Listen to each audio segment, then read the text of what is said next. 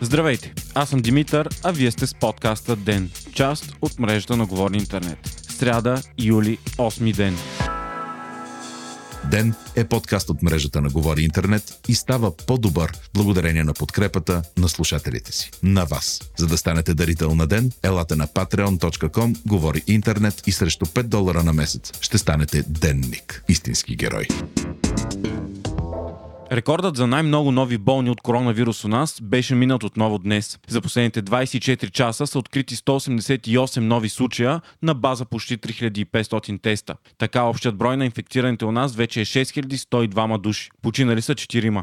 В болница пък са 483 пациенти, а 32 от тях са в тежко състояние. И въпреки обезпокоителните данни, премиерът Бойко Борисов днес потвърди тезата си, че не се планира да се въвеждат нови рестриктивни мерки. Според него, хората трябва сами да осъзнаят рисковете и да се пазят. По негови думи, не е редно да се затваря каквото и да е било и трябва да се научим, че този вирус е тук и трябва да се пазим, но да не спираме да работим, живеем и почиваме. Освен това, Борисов предрече, че предстоят тежки времена и истинската икономическа криза ще дойде в края на тази или в началото на следващата година. Той каза също, че нищо не подсказва, че световната икономика се възстановява и че вирусът е преодолян от медицинска и икономическа гледна точка. Междувременно, днес Австрия обяви, че заради високият брой нови случаи у нас връща 14-дневната задължителна карантина на всички пристигащи от България. Единственият начин да се избегне тя е отрицателен PCR тест, излязъл преди не повече от 72 часа от пристигането в страната. Освен нас, в новият списък за рестрикции в Австрия влизат и Румъния и Молдова. Канцлерът Себастиян Курц направи спешен призив да не се пътува до Западните Балкани. Виена рязко започна да приема мерки след голямото увеличаване на случаите в повечето източноевропейски държави. Засилват се и проверките по границата с Унгария и Словения. Протести, бунтове и штурм на парламента белязаха нощта в Сърбия. До ескалацията се стигна след като президентът Александър Вучич реши да върне полицейския час в Белград. В началото на пандемията Сърбия въведе едни от най-рестриктивните мерки против коронавирус в Европа, което доведе до голямо недоволство сред населението. С оптимистичните новини през май обаче мерките бяха пуснати рязко, а затворените от седмици граждани спряха да спазват каквито и да е било препоръки. Това доведе до нов взрив от заразени с COVID-19. В Сърбия вече има 16 710 болни и 330 смъртни случая. И след като през май и юни в страната имаше дни с под 30 инфекции на ден, в последната седмица те рязко скочиха и започнаха да се вдигнат и да са понад 300 на 24 часа. Вчера беше отбелязан и рекорден брой починали за денонощие – 13 души. Правителството въведе извънредно положение в Белград и други 16 области. Болниците в някои градове работят над максималния си капацитет и множество лекари сигнализират, че здравната система е пред пълен колапс, а в момента над 120 души са в много тежко положение с респиратори. Заради всичко това, Вучич реши да въведе вечерен час в Белград от 18 часа в петък до 5 часа сутринта в понеделник. Напрежението обаче тлее от седмици в Сърбия заради скорошните избори, спечелени от партията на президента, както и заради матч на футболното дерби Партизан Цървена звезда, което беше посетено от 25 000 фенове.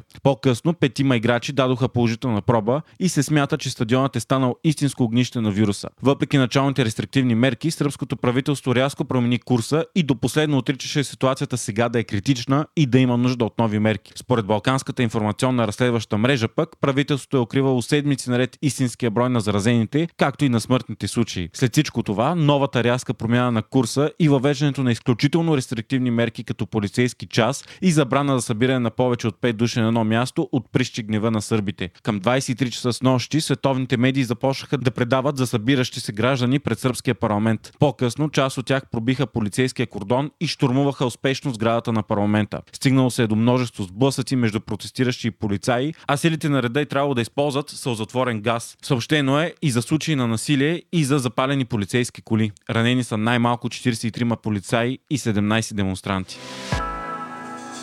Междувременно, коронавирусът в САЩ продължава да отбелязва рекорди. За последните 24 часа в щатите са отбелязани над 60 000 нови случая, а заразените минаха 3 милиона. Двата щата с най-голямо население, Калифорния и Тексас, също отбелязаха рекорд – понад 10 000 заразени на ден. Преди това този праг беше преминат само от Нью-Йорк и и Флорида. Починалите за 24 часа в щатите пък са над 1100 души. И въпреки, че здравните власти определят ситуацията като много тежка, Доналд Тръмп омалважи статистиката и каза, че високият брой болни се дължи единствено на засиленото тестване. Президентът се подигра и с Харвардския университет заради това, че е решил следващата учебна година да бъде изцяло онлайн заради коронавирусът. Мисля, че това е смешно. Мисля, че трябва да ги е срам, каза той и призова всички университети и училища в щатите да отворят още тази есен. В този контекст Доналд Тръмп изпълни заканата си от преди седмици и САЩ официално уведомиха ООН, че държавата напуска Световната здравна организация. Това се случва след като Тръмп обвини СЗО, че е под контрола на Китай и е реагирала неефикасно в първите седмици от появата на COVID-19, включително че е укривала информация. Това е голям удар за СЗО, тъй като САЩ са най-големият и донор. Миналата година щатите са внесли $400 милиона на организацията,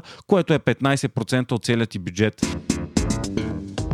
Вече има над 3 милиона болни и страните от Латинска Америка. Бразилия продължава стабилно да държи второто място в света по брой болни, като те скочиха с 45 хиляди само за денонощие, а 1200 души са починали. Вчера пък стана ясно, че бразилският президент Жир Болсонаро е болен от коронавирус. Болсонаро през цялото време имаше изключително радикални възгледи за COVID-19, отричайки, че той е сериозна опасност и наричайки го лека настинка. Президентът и до днес продължава да омаловажава пандемията и отказва да въведе сурова карантина в страната, където вече има 67 000 смъртни случаи. 65-годишният Болсонаро публично обяви, че се чувства много добре, макар да има температура. С това той само затвърждава тезата си и показва, че няма да промени курса си относно коронавируса. Вие слушахте подкаста ДЕН, част от мрежата на Говори Интернет. Водещ и главен редактор бях аз, Димитър Панайотов, а аудиомонтажът направи Антон Велев. Ако искате да не изпускате епизод на ДЕН, не забравяйте да се абонирате в Spotify, Google Podcast или да ни оцените в Apple iTunes.